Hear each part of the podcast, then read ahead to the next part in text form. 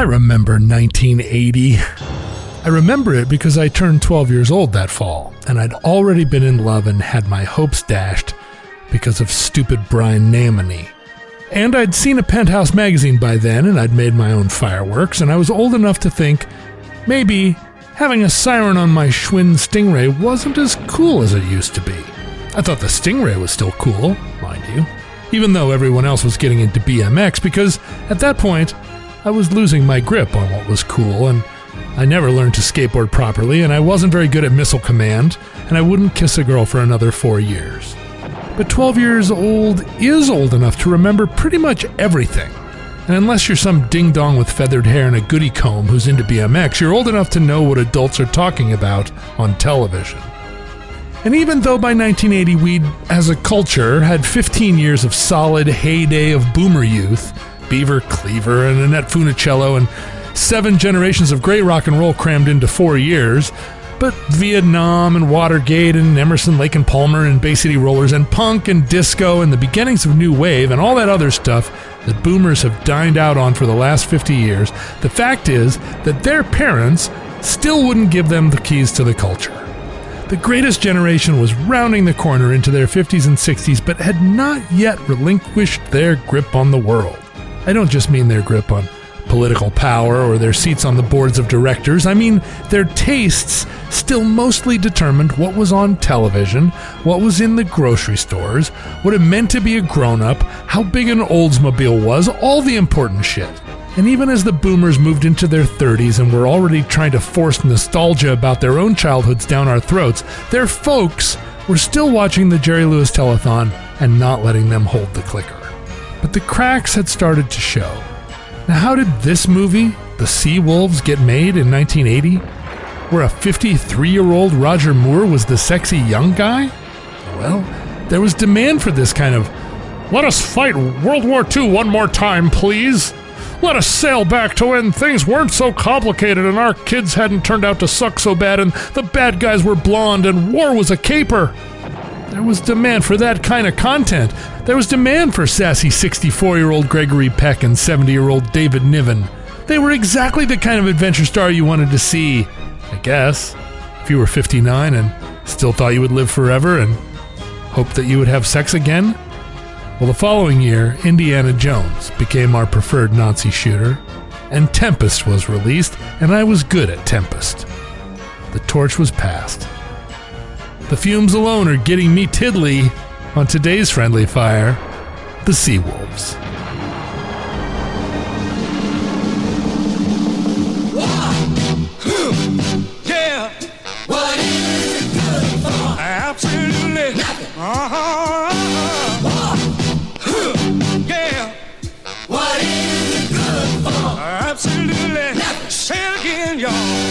Welcome to Friendly Fire, the war movie podcast that every week attempts to produce petrol from cow manure. I'm Ben Harrison. This is your Gregory Peck. I was I was promised a good Gregory Peck impression. That was a bad one. We'll get one by the end. Kind of hard when he's he's doing like a British accent a little bit, but not that much. Uh, I'm Adam Pranica. And I'm your friend John Roderick. The the quality about Gregory Peck that I love in this film, maybe more than any other, is the differently colored hair and mustache combination he's rocking. He mm-hmm. does. He is rocking a differently colored hair and mustache. I love it. It's wild to think about like a bunch of like semi-retired dudes being your commando squad. This is a real thing that happened. He's like 64 years old, Gregory Peck, in this movie. But the crazy thing is that David Niven was 70. 70 years old and doing stunts and being a super spy, shooting dudes. Really something.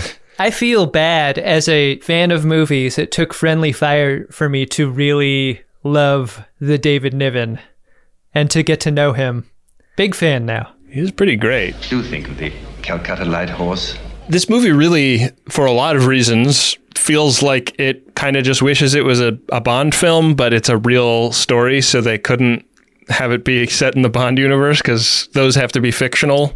The the title sequence is really like cut rate Dollar General Bond. Uh, Roger Moore was never my favorite Bond, and I don't think he's anyone's favorite Bond. But it made me, it made me like him as Bond more after this film because I Really? really loved his character in this. It's such a classic Bond move to have a bullet wound in your elbow and to do nothing but cover it with a different dinner jacket. Yeah, right. Although ha- having had a bullet wound in my elbow and had to change my dinner jacket, it also ruins the cuff of your shirt. yeah. And he was doing kind of a bad job of concealing the fact that his like uh, his cufflinks were all dripping blood. Right. Did he have the best job of the assembled people on this mission? Because we keep cutting back to him towards the end, and he's just like on the beach, bleeding out of his jacket sleeve, watching the ships blow up. That's not a bad spot, right? He kind of rides out the end of this movie like having done his accomplished his mission at like the three quarter mark. Yeah. And and he doesn't really have to do anything else. Except that he was the I mean the whole romance angle of this movie is just completely glued onto the top of it. Like a love toupee. The other leading characters are basically like 65 to 70 and Roger Moore at the ripe young age of 53 is given the the sex uh, side story. But he's a dupe through the whole thing. Like she's a German spy, but he never realizes it. He's just chasing tail. And he honestly does not realize it until he shows up at her house to pick her up for the date and there are assassins there. But like that makes him sort of the dumbest character in the movie and like constantly jeopardizing the plan. One thing I kind of like about the movie is that they are not very good at being spies. Like they they go and they get like one f- shaky lead and they come back and they're like we've got a lead and then their boss is like yeah guys this is not much. Like you fucked a lot of things up and your one contact in Goa was stabbed right after you left. So this is uh this is actually bad. I love how they keep killing people who could give them information. I don't know if you guys read anything about Operation Creek, aka Operation Longshanks, the real thing that this is about, but uh, the the German spy Trompeta, who is depicted in this film, and his wife were abducted, and it is heavily implied tortured and killed by the Gregory Peck and Roger Moore characters Oh. uh, for the for the information about the Ehrenfels. Like the the movie makes makes them seem like much worse as spies and also much more like ethical. There's never a sense of lethality with Peck and Moore's characters. It it feels very much like colonizers on vacation. the like the whole vibe of the thing is so laid back and not intense. Even the even the part where Roger Moore's al- almost killed picking up his date for the party, I never really felt like he was in danger. No, there are quite a few people that get stabbed to death in this movie, which is a pretty violent way to go, but it's Right. it's those kind of stabbings where someone sticks a pen knife right into your belly button and you instantly die. It's like an Agatha Christie type death, where it's a, it's Right, a movie exactly. mystery death versus like a, a traumatic violent death.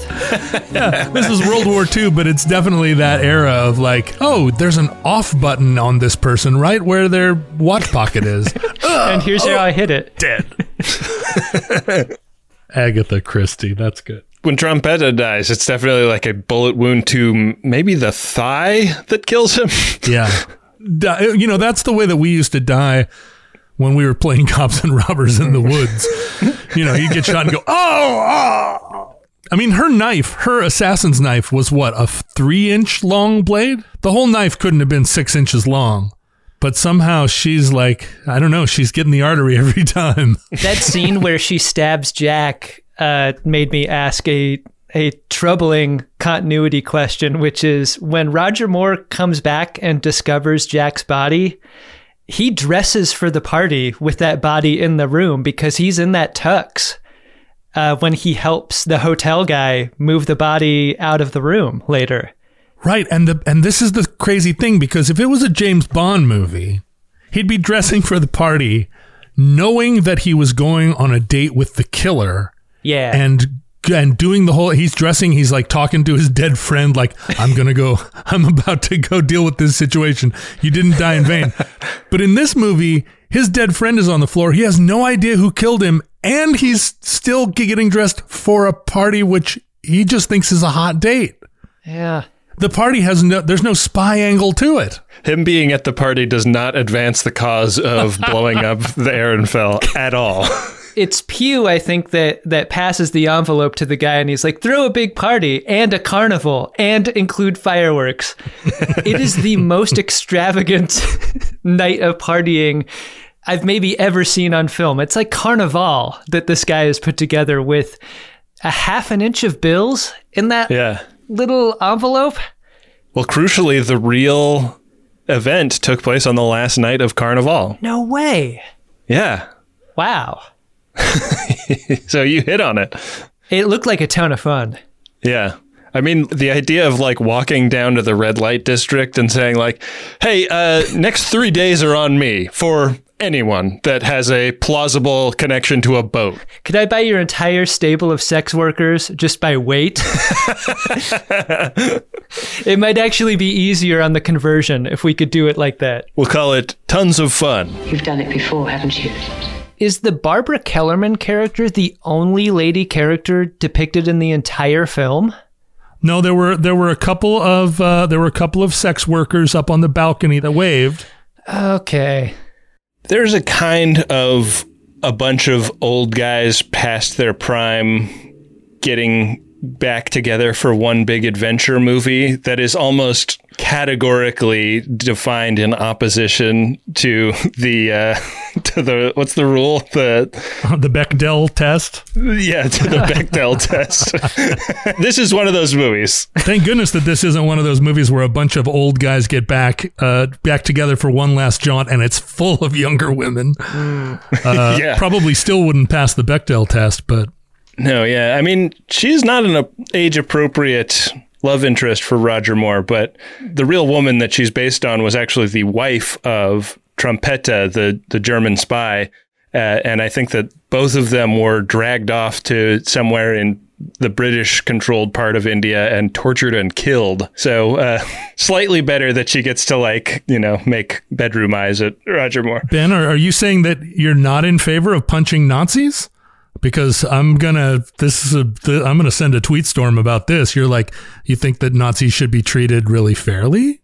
You're the you're the one host of Friendly Fire that believes that? Come on. I'm super pro Nazi punching, but I also think that this movie like puts puts a uh, virtue signaling simp like myself in a, a tough spot because the the other spy that they kill is a Indian independence activist. Also, Ben, you have been strangely silent about the colonialism apologia that this film is. I've been the whole time I was watching this, I was just like, "Oh, this is just great." Yeah. Uh, Ben's going to get 15 minutes into this show, and he's not going to say anything about colonialism, and I'm going to fucking spike that volleyball. I was very distracted by uh, by my man Gregory Peck, and uh, you know I, it's hard for me to believe that he would do anything bad. So if being a a British special operative in colonial India is bad, then I don't know what's right anymore. I guess. we've occasionally gotten the lady character in a war film, you know, that has like the two hearts in her eyes looking at the Duke, for example. But like in this case, I really feel like there are a lot of film noir parallels and I and like that that she is a femme fatale and that she so ably she comes really close to killing Roger Moore. And I really enjoyed Barbara Kellerman's work in this movie. It made me like, this is one of those films where I was like, I've never heard of her. She must have had a great and long career that I'm just unaware of. And she sort of got out of the game not long after this film. She continued to act, but I imagined this film to be a a, a mini trampoline into stardom for her because I thought she was just fantastic in this movie. Uh, but it didn't turn out that way for her. She's Jewish. Her dad escaped from Nazi Germany, Yeah. and uh, her mother was in the French resistance during the Second World War. Wow. And that's why she has this she's absolutely fluent in German and speaks beautiful German. I think you need to be a type of person that does not require acting to go toe to toe with a guy like Roger Moore the greatest actor of our time. credibly. no, I mean in 1980. Oh, I mean, right, sure. The, the greatest actor of our time in 1980. he was considered something very different in 80 and I think she capably does that. Yeah, I don't think that Roger Moore like comes across as a great actor, but he is like a force of personality. Let me just step in here briefly and explain to you to exactly what Roger Moore was in 1980. Because Roger Moore was always like a total stuffed shirt. And he's a clown in this movie. Come on, you guys. It's kind of a like a Bond parody in a way. Like Yeah. it's contemporaneous with his Bond movies. He'd made Moon- Moonraker the year before this and Octopussy a couple years later. Yep. Oh, and, and For Your Eyes Only the next year. This is right in the center, right? He's he took over Bond in 73 and kept doing it well after he should have stopped in 85. Be a good girl, would you? And uh, put her on automatic? Did his manager and agent go like, "Hey, like maybe Roger shouldn't do this Sea Wolves movie because it's about him being terrible at being a spy?" And like we're kind of cultivating this thing about him being great at being a spy with the huge film franchise that he is the current face of. But I think it's I think you see the evidence in it that this was Roger Moore's attempt to transcend Bond. Like he's Yeah. this, this is his like I don't want to be typecast. I don't want to be typecast. I just I want to run around in a in a tuxedo in a exotic locale and bed a beautiful woman in a spy-like context. Have you thought about being James Bond but bad at it?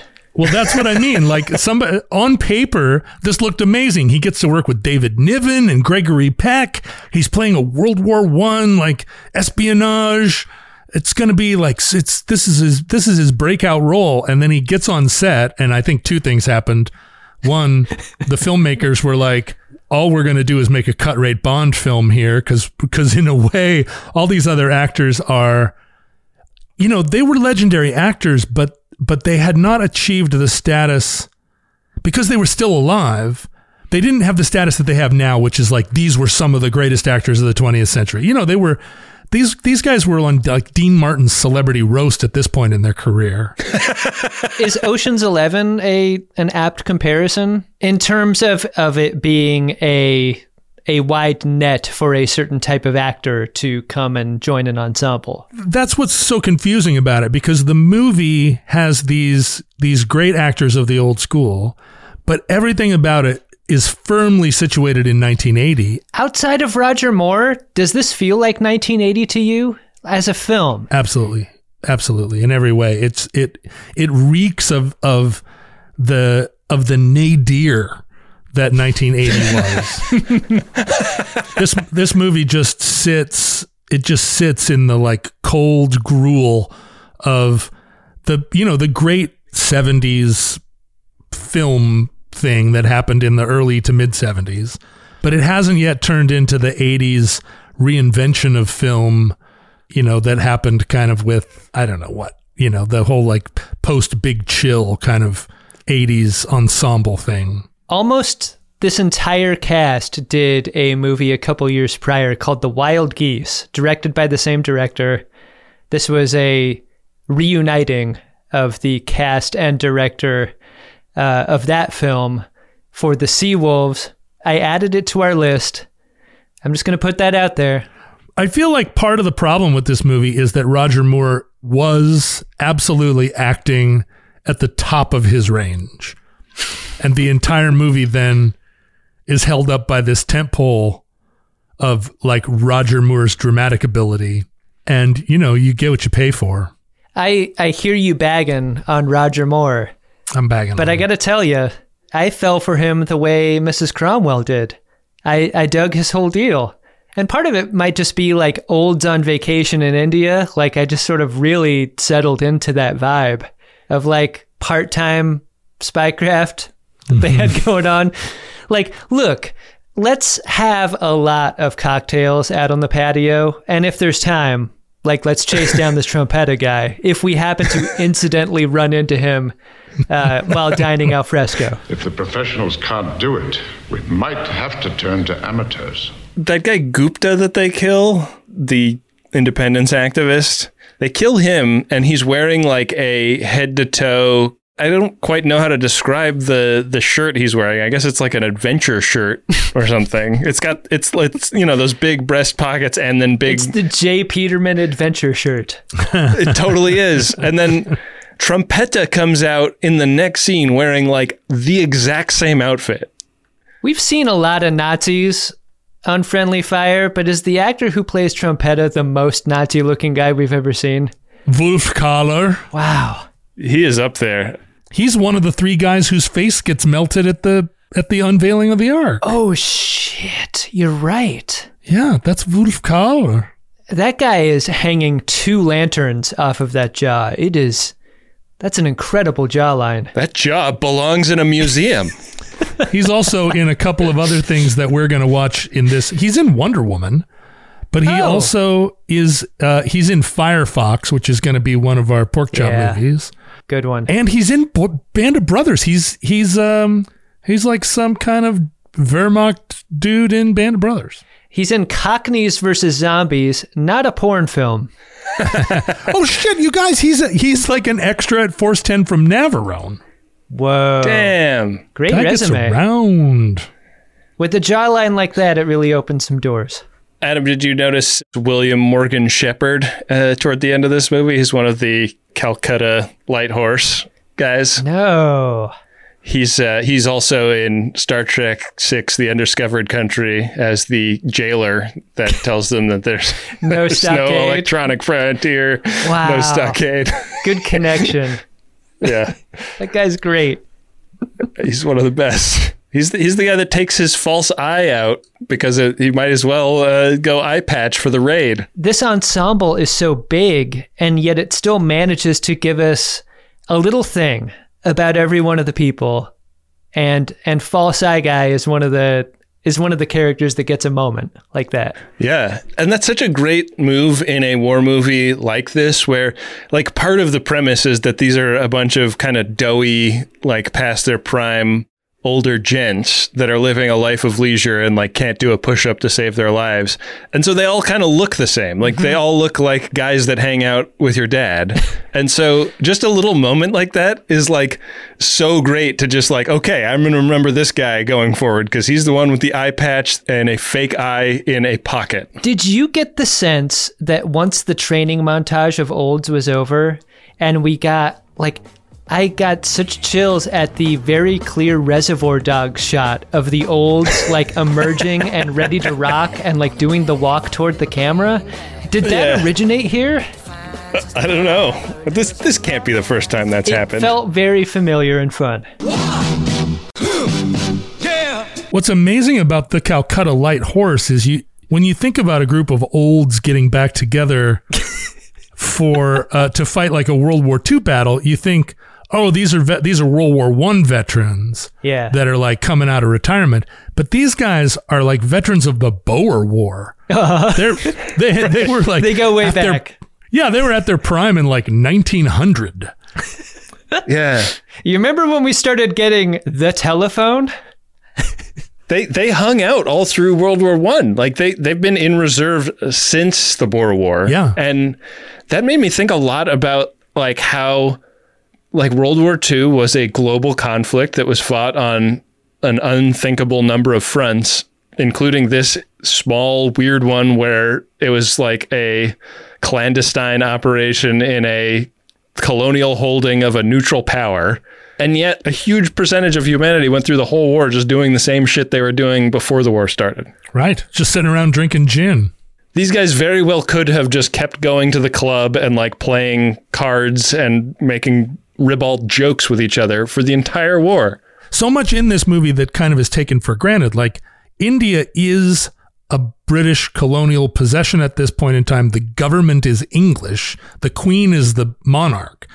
And the Japanese are the actual bad guys in this theater. the German U-boats are sinking American and, and British shipping that's headed to the Pacific Theater to fight the Japanese. But we never hear about the Japanese or or think about them at all. Mm-hmm. Right. There's such a strange tension of these three ships in port, and they're all filled with German soldiers just kind of smoking cigarettes on deck, watching the goings on around the harbor. It, it's bizarre. There's a romanticism to that imagery. Yeah. Well, yeah, because they can't leave, right? And they're just going to sit on their boat for four years and just go, you know, like Yeah. rotate, leave, and go down and go to the same whorehouses. And like, well, Well, I read that like a lot of them actually jumped ship and like went into Goa and got jobs because they like ran out of supplies on the ships and they, they the ships had no way of like replenishing those supplies. We are businessmen on holiday. I wondered a little bit about like how romanticized the depictions of like of life for colonial Europeans in this context was. There are very few like local characters who get to do anything in this movie. Oh, I think that's that's that was downplaying it. There's a scene in this movie where uh, one of the light horse is I don't know doing jumping jacks or something, and a waiter comes out holding his breakfast on a tray, and he like he conks the guy, and the his breakfast falls all over, and he turns just turns on him. As like you stupid like announce when you've arrived or something like that. And the guy's like oh sorry. I think we would have seen that from all of those guys if the if the movie was another hour long. There's a scene where the group that rides the train down is in the train station in Calcutta and one of them just like pushes an Indian guy out of the way in a way that is like so much more aggressive and disdainful than is necessary to like move through a crowd. well think of the way the movie opens david niven is driving that car through like crowded streets with the attitude of like i'm, ne- I'm never touching the brakes so all of you people and your cows and your livelihoods like better hop That was actually like pretty realistic to me because because and this and this is like based on like a single point of data. But when I was traveling in India, the guy that uh, we hired to drive us around for a week drove exactly like that, and we were just like white knuckling it in this car. Like it's totally unbelievable. Meanwhile, in Seattle, they put traffic circles in neighborhoods, but then they realized that people couldn't figure out how to use them, so also put stop signs. Guys, I imagine one of the aspects of this film that the both of you would really enjoy uh, were some of the costuming, but also the luggage. It feels like it's been a minute since we've talked about uh, a great luggage movie on Friendly Fire. And uh, boy, the Roger Moore leather luggage this film is really some of the best stuff. Well, here is the problem that you have stepped right into, Adam. You've stepped Okay. into my tiger trap, Great. my well laid, punji stick tiger trap. This is what it's like to go thrifting with you, and I hold up a shirt, and you basically like grab me by the back of my neck and throw me out of the Goodwill. Is this a good one, John? Here's the problem all of the outfits in this movie are permanent press. One thing that really bumped me out of the movie was when Gregory Peck dumped his bottle of whiskey on himself, and it all like beaded and rolled off the It totally jacket. rolled off. It totally rolled off. The jacket absorbed nothing because it because it was covered with Scotchgard. I'm so glad I brought this up. I did not get that detail. I wanted to talk about the the U-boats because the whole plot is that there's like these these U-boats patrolling uh, the waters of India and sinking ships left and right. And for the sake of establishing the U-boat at the beginning of the movie, get a little, uh, you know, just a little slice of life on a U-boat taking out a uh, an allied ship, but then the U-boat threatens the Phoebe later, and they don't even realize because they've uh, they've like cried wolf with a with a shark fin. That was a great moment. Earlier. I thought. I love the idea that the Phoebe was nearly sunk, and and not sunk because the Germans thought it was a threat or that it was anything. They were just like, well, we could just like surface and take it out. I really admired how much attention to detail this film gave three scenes, and those were the three U boat scenes. The one in the beginning where it's like almost perfunctory, like okay, the uh, this boat's here on the schedule where we've been told, let's take it out, like thus establishing the problem, and then we get the Phoebe scene. Total James Bond way of doing it too. Like go to cut to the title sequence. Right. Perfect. Perfectly done. And then we get the Phoebe scene, and then we get the scene at the end, which is so anticlimactic in a climactic way, right? The U boat's Yeah. like, huh, well, we didn't get a transmission this time. All right, well, I guess we'll just keep patrolling. Well, Adam, now you've fallen into my tiger trap. wow. Ben, before we go any further, did did Adam say anticlimactic? Well, remarkable that you would uh, raise a pedantic quibble, John, because my, my tiger trap was all about a U-boat pedant Oh yeah. uh, who noticed U-boat sequence at the beginning. One of the officers is clean shaven. Submarine personnel on patrol did not shave until they reached their home port, and except on the outward passage, they would have had a beard. Uh, I'm just going to jump right in here and say uh, if your sub is crewed by a crew full of atoms, maybe that's not such a problem. Uh, I, I gotta ask: Is this a submarine movie? It does not increase the tension using the submarine in a way that it could if it were to be a submarine film. Like establishing the problem of this intelligence getting there is is fine, but if we were given the repetition of more and more uh, freighters being sunk, I think that would really seal the deal. But as it is, I don't think so. I think it's really more of a radio intrigue movie. That's such a specifically World War II kind of puzzle to solve. After World War II, it like stops being such a big problem, right? Because there's enough telephony and and then the DARPA net to overcome that as like the primary mode of communication over long distances. Well, no, because in Vietnam the trope is you're on a you're on a handset and you're trying to get your fire coordinates, and you're like, you know, come in, come in. You're fragging our guys. You got the coordinates set wrong. And Black Hawk Down, they're like using the local cellular network too, which is wild. And Lone Survivor in that same way, right? yeah. Oh, yeah. right, couldn't get couldn't get radio. Yeah. It's a major part of all war. We're discovering. I take back my prior thing of it's a specific World War II thing. See you in, coaches.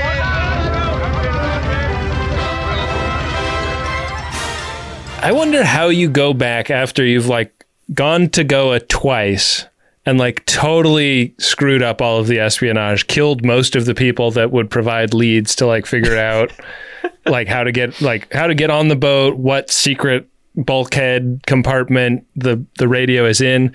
And then you're like there with your boss and you're like listen left and right we have screwed up. We have spent money that the crown has has allocated for this project totally frivolously we've like bought drinks for girls we've uh, we've arranged hookers we've we've spent a lot of money gambling It is a scandal. but hear me out. What if we get all these retired old guys to be the commando force that actually carries out the mission?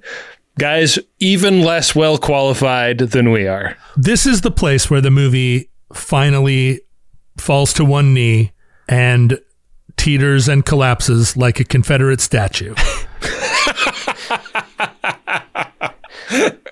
Wow, timely reference. the whole plot hinges on the idea that the that the Calcutta Light Horse is going to appear to be a bunch of drunken English tourists who, on a lark, steal a boat and storm the storm the ship. Problem number one: they stole the boat two weeks prior in Calcutta. Like they should have just taken the train to Marmagoa and stolen a boat there or something. Yeah, they should have all gotten on the train, Yeah. spent the entire train drinking very publicly and shoving people and pouring whiskey on each other. They should have gotten to Goa, gone to the whorehouses, and made a public scene. And what a fun movie this would have been, right? It's already two hours long. Take the whole Roger Moore romance with the German spy plotline out and replace it Now with Now I'll instruct you to rub the sex worker all over you, but do not indulge in the sex worker. That's exactly right. Get the smell of the sex worker on you, but don't indulge. but make sure everybody sees all of these 70 year olds going fucking hog wild.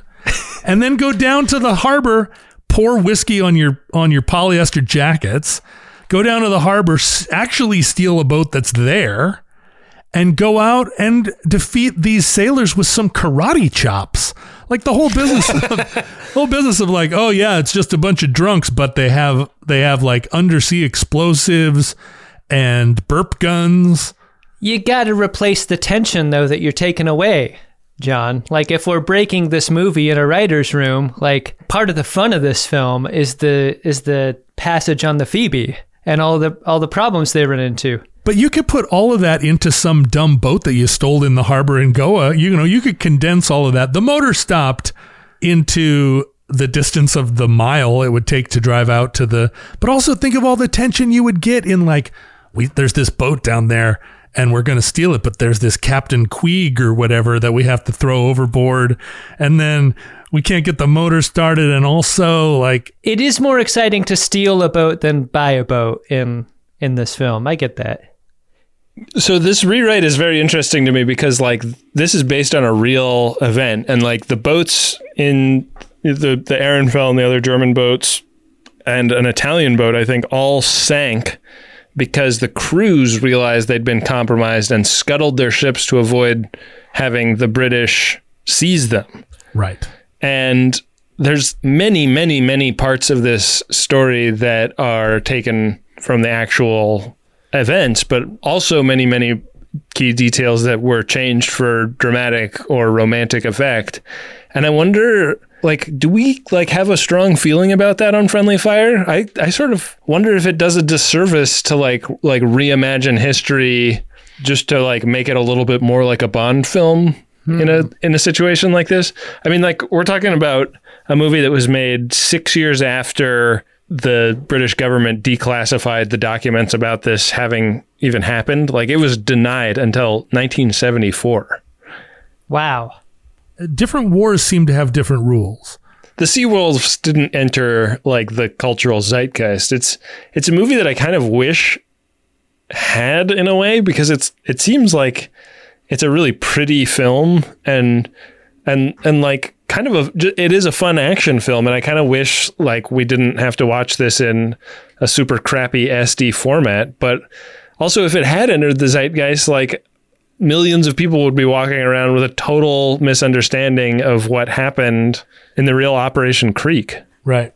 But that's true of Guns of Navarone, right? Guns of Navarone Right. is based sort of on a thing, but nothing about Guns of Navarone is real.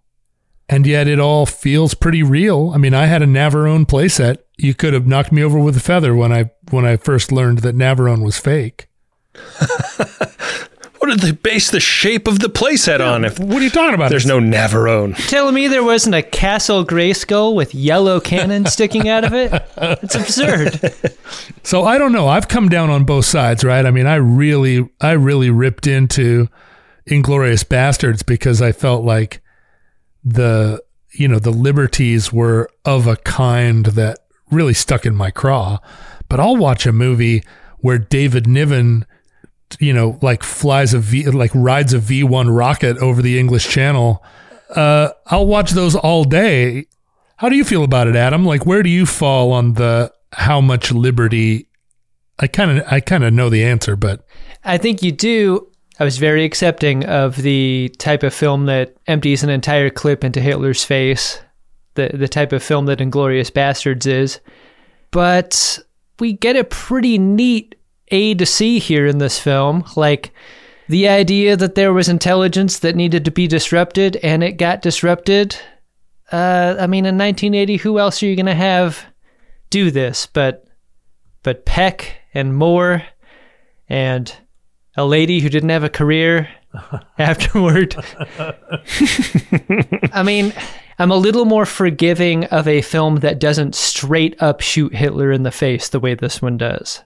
And I wonder to what extent the real story might not have been quite as interesting as this, or slash, like, isn't a film in the way that this story is. The original story just might not have been film worthy in the same way. If if it's a total fucking bloodbath and it's Cromwell and and Peck getting tortured and killed or whatever, like that's not a fun movie. If you if what you want to do is make a fun war movie, you make it like this. You don't make it like the real thing and and I think we've seen a lot of war films on Friendly Fire that go in that direction versus the ones that adhere to the truth a little more. It would be filmmaking on hard mode to show the Roger Moore and Gregory Peck characters go down to Goa, abduct a couple of people, like pound nails under their fingernails and then kill them, and then go like Could you imagine? what? except I feel like their careers would be over. Like No. and more would it would be done after that. Like that's how like actual war works Yeah. like people do have to do shit like that in wars and th- they like the people that they did that to were nazis Did we have an appetite and I mean the royal we? Did did people in 1980 have an appetite for what real war was in a way that is often depicted in in modern films? Like that kind of blood and guts. Well, the guys the guys that fought in World War II were in their 50s and 60s at this point, right? So they all knew. But this movie came out the same year that Apocalypse Now came out. So they're competing with each yeah. other in theaters and one of them and the thing is Apocalypse Now reset the American idea of what a war movie is. True. Yeah. And this movie, uh, The Sea Wolves, is like, you know, it's the dying embers, It doesn't feel like the same genre at all. not at all. And I think if if if this movie had Gregory Peck and Roger Moore pounding nails under people's fingernails, it would have reset American cinema. We need more bamboo, Stuart. Like reboot it, you know, like really ram it in there. these guys. This guy calls himself Trumpet. Let's see what kind of brass he's made of. I can only dream. Yeah. i mean like that's a fascinating story because then there's like the these are also colonizers in india while gandhi is working on trying to throw the british out There he goes. There he goes, Adam. He got it. All right. Yes. that is such a fucking complicated movie though right Yeah. Well, that's right. Who are the good guys here? Yeah. Your polyester colonizers? I think uh, I think Gupta is is the only good guy in this, in that context. But Gupta has the bad guy mole. Yeah, that's true. Oh, Lovecraft must have melons for adenoids. At the very top of the movie, it's dedicated to uh The gallant people of Afghanistan. no, it's dedicated to the Earl of Mountbatten, who had been assassinated by the IRA. So this movie came out in July of 80. It was filmed in 79. And Mountbatten died in, in 79, August of 79. Are we sure he didn't die just because of like his disappointment in how vicious Apocalypse Now was, and he was like just really sad that an era of filmmaking had ended and a new one had started? No, he died of he died of a broken heart because uh, because Prince Charles was such a wuss. uh, no, he died when when the IRA blew up his his little fishing boat. But he was the viceroy of India. He was the supreme commander of of Asia in for the UK. He was the the governor general of India after independence and was like first Sea Lord. And I think based on on what the title sequence implied, he was some kind of honorary Calcutta Light Horse OG. Like all these guys back in 1901 were playing slap and tickle with each other, and one of them was the freaking Earl, and they gave him they gave him a hat tip at the top. So I mean, Mountbatten depend if you're going to take an anti-colonial stance, that guy, you can you could go three different ways on him. He's one notch down from Hitler. Yeah. Well, uh, it is rate and review time on Friendly Fire. It's the time when I get to construct a custom rating system for the film we've just discussed. And for the Seawolves, there is a perfect rating system. I don't often promise a perfect rating system, but I think this one's pretty great. Cromwell and Stewart have been circling each other like horny sharks throughout the film, wondering which one's going to bite. They don't truly know each other's secret until the moment that Cromwell, she's digging around in his in his coat closet, finds that party invitation. That's when it becomes clear, right? And then Stewart lies about not being invited, and then Cromwell learns the truth about Stewart in that moment. Ooh, what a moment. And then when he shows up at her place to pick her up for that party and then, then gets almost killed by her henchman, that's a great scene. He gets the truth about her too in that moment. So the party invitation is a revelation, right? I mean, we've known all along. We've known for almost an hour and a half what the truth has been. But for some reason, I was very satisfied by the revelation and, and how the two characters learn about each other in that moment. So it's the moment the story tips over from tension into violence, right? That moment of discovery of this party invitation. But do the assembled hosts of Friendly Fire accept the invitation to the Sea Wolves party? Or do we just flake out and go to bed early? On a scale of one to five party invitations, we will soon decide. I think this entire story makes it very fun to imagine being a good looking older gentleman in a hot place with your friends just getting into spy adventures. If you can settle into that vibe, I think this movie's for you. The whole tone throughout is confident and fun. You don't really feel in danger very often, even even when Cromwell has her knife held to your belly. I really enjoyed like how film noir this this one was. This feels like a unique quality in a friendly fire film that we don't often get. I think the Cromwell character is one I'm going to think about a lot. She's a great third billing here. I really think she's she's up there with Peck and Moore. I know you're a you're a Niven stan, John, but I think I think she deserves third billing in this movie. She is great and dangerous and the Stewart character is not a dupe in that classic noir context. And I think it makes him more of a love fool in a cardigans context. So I really loved all the fun locations. I loved all of the side characters that we get to meet along the way, the friends we meet along the way. I love the boat. We didn't talk about this very much, but the Phoebe and its journey to its destination and the final act where we blow up not just the target German boat, but all three. That shootout on that boat feels so claustrophobic and dangerous and and just going cabin to cabin, kicking open doors and and shooting at things. I mean, when they when they kick open the door to the mess and the Germans are playing their their ukuleles, the German ukuleles, and it's just a fucking bloodbath in that room. I didn't know this movie had that in it. It felt dangerous and bad at that moment, and I truly did not know how this mission was going to end. I, I thought it might be a suicide mission the way it was promised. I don't get invited to many parties, and this is definitely one that I would go to if I were invited. I'm going to give it a pretty strong four and a quarter invitations. I like this one quite a bit. Strong rating. Well, this movie may have a phrase that perfectly describes it written into the film. When uh, David Niven describes uh, what's going on with the dudes in the Calcutta Light Horse, he says that they're thin on top and thick in the middle.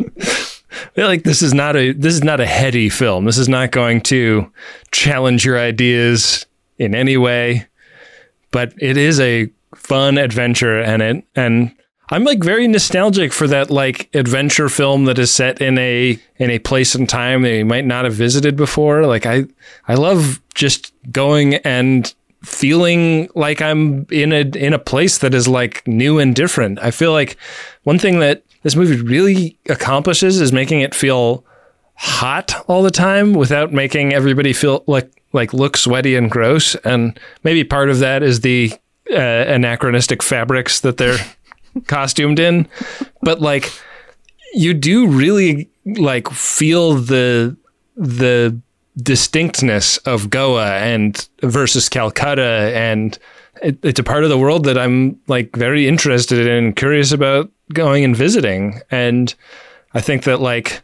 if you can forgive that it is just kind of like using that as a background and enjoy the the fun rock'em sock'em adventure that these guys go on and enjoy the fact that they're kind of dunking on themselves making a movie about guys that suck at this actually uh, like it's pretty it's a pretty fun movie and uh, yeah i think i'm gonna give it four invitations it can come with three of its friends Hey, Oh, wow. Wow. How about that? Well, john how do you make a hungarian omelet we've watched a lot of movies now on this program. By the time this show comes out, how many movies will we have watched on Friendly Fire?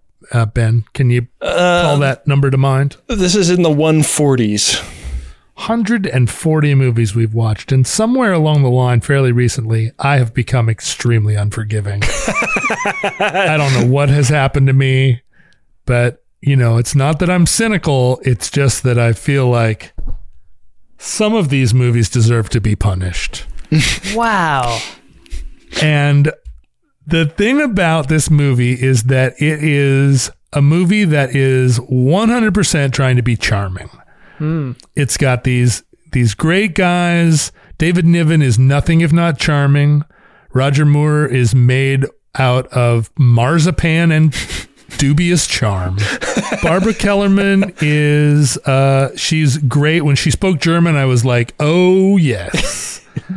but Barbara Kellerman gives a one and a half note performance here.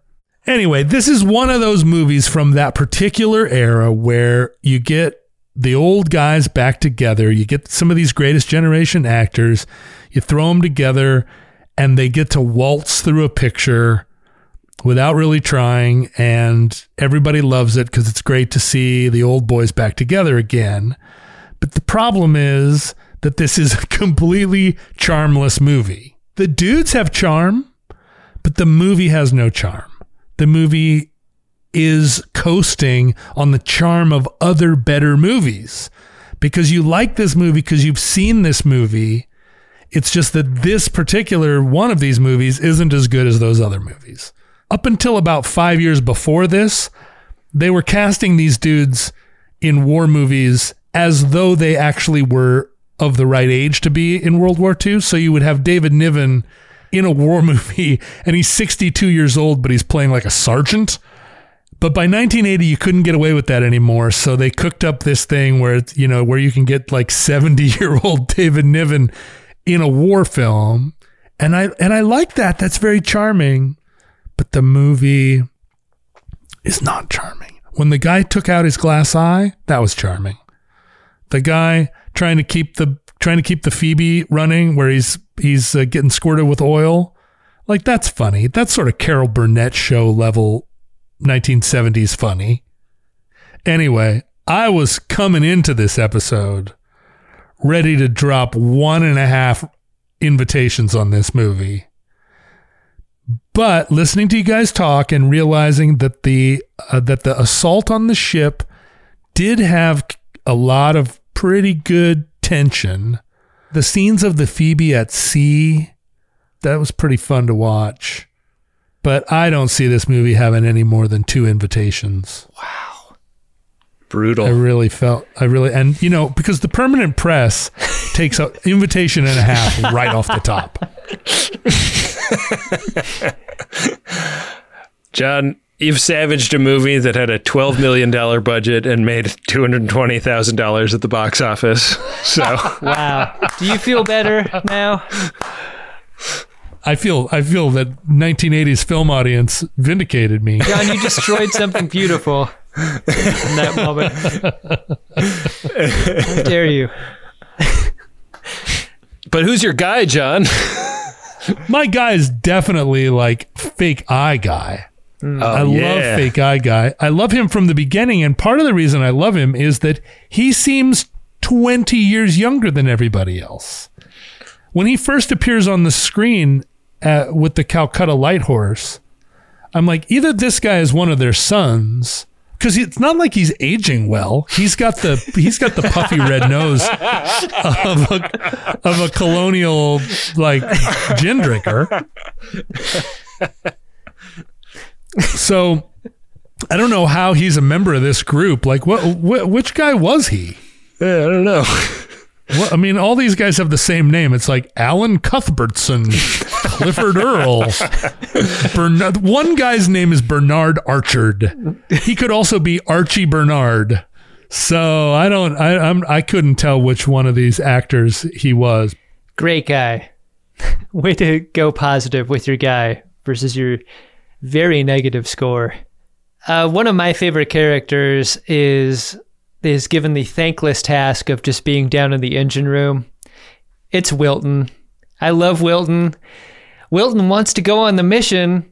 Uh, he is not permitted to do that. He's got to stay down in the Phoebe's bowels.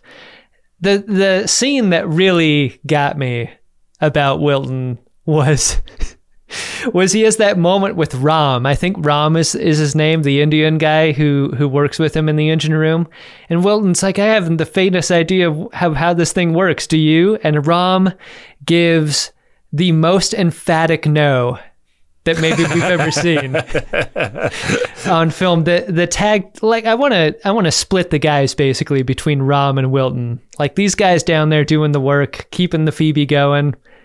I love that. And I love like the pain on Wilton's face when the mission's about to go off and he is not permitted to join them. I think that that makes him my guy. Yeah, that's an Adam moment. Yeah. You guys wouldn't let me go on the mission. I know that. My guy is uh, Senor Montero, the local to Goa Portuguese dude that they uh, prevail upon to get the party started. He's also in there when uh, in in the office when Mrs. Cromwell uh, finally gets stabbed in the belly, and Roger Moore tells Senor Montero like act natural when we go back out into the party.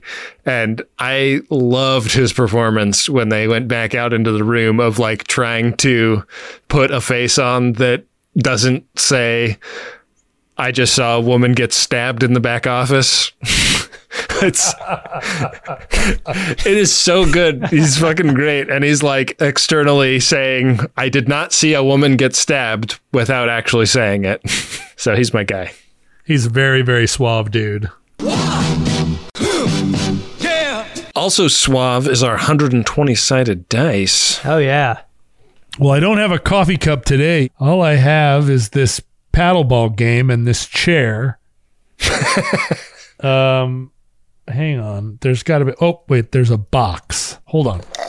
Oh, there's some other shit in the box, but I'm going to leave that shit in there. All right, here we go.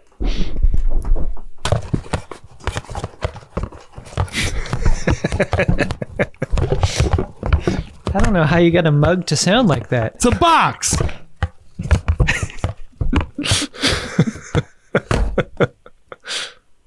Fifty-eight. 58 is a 1960 film directed by Otto Preminger.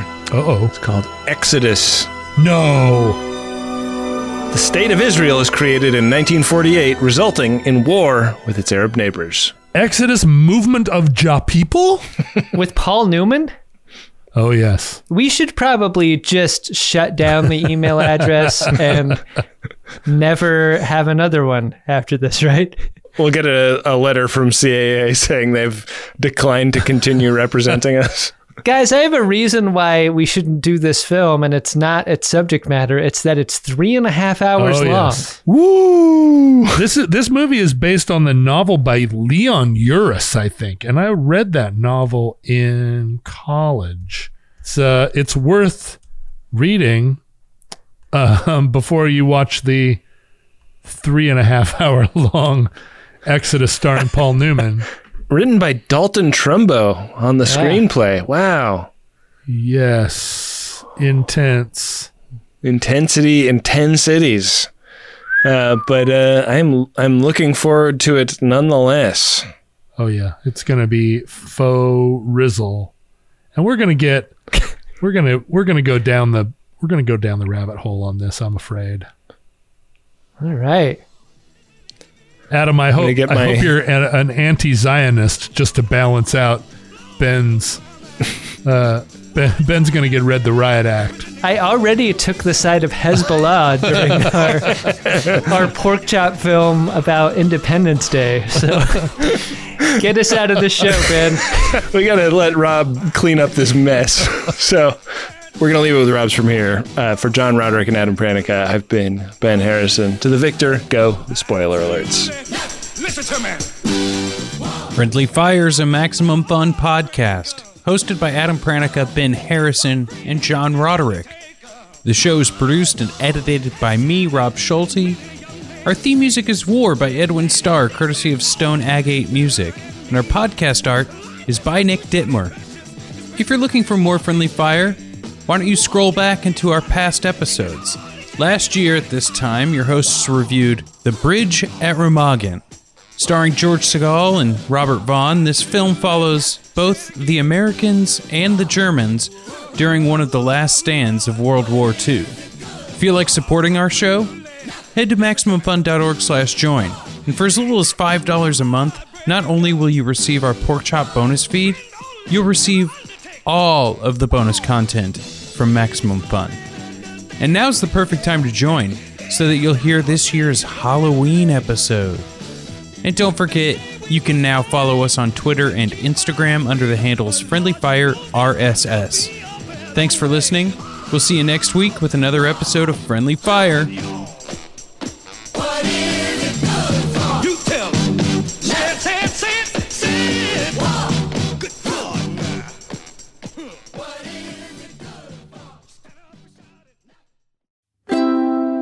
MaximumFun.org. Comedy and culture. Artist owned? Audience supported.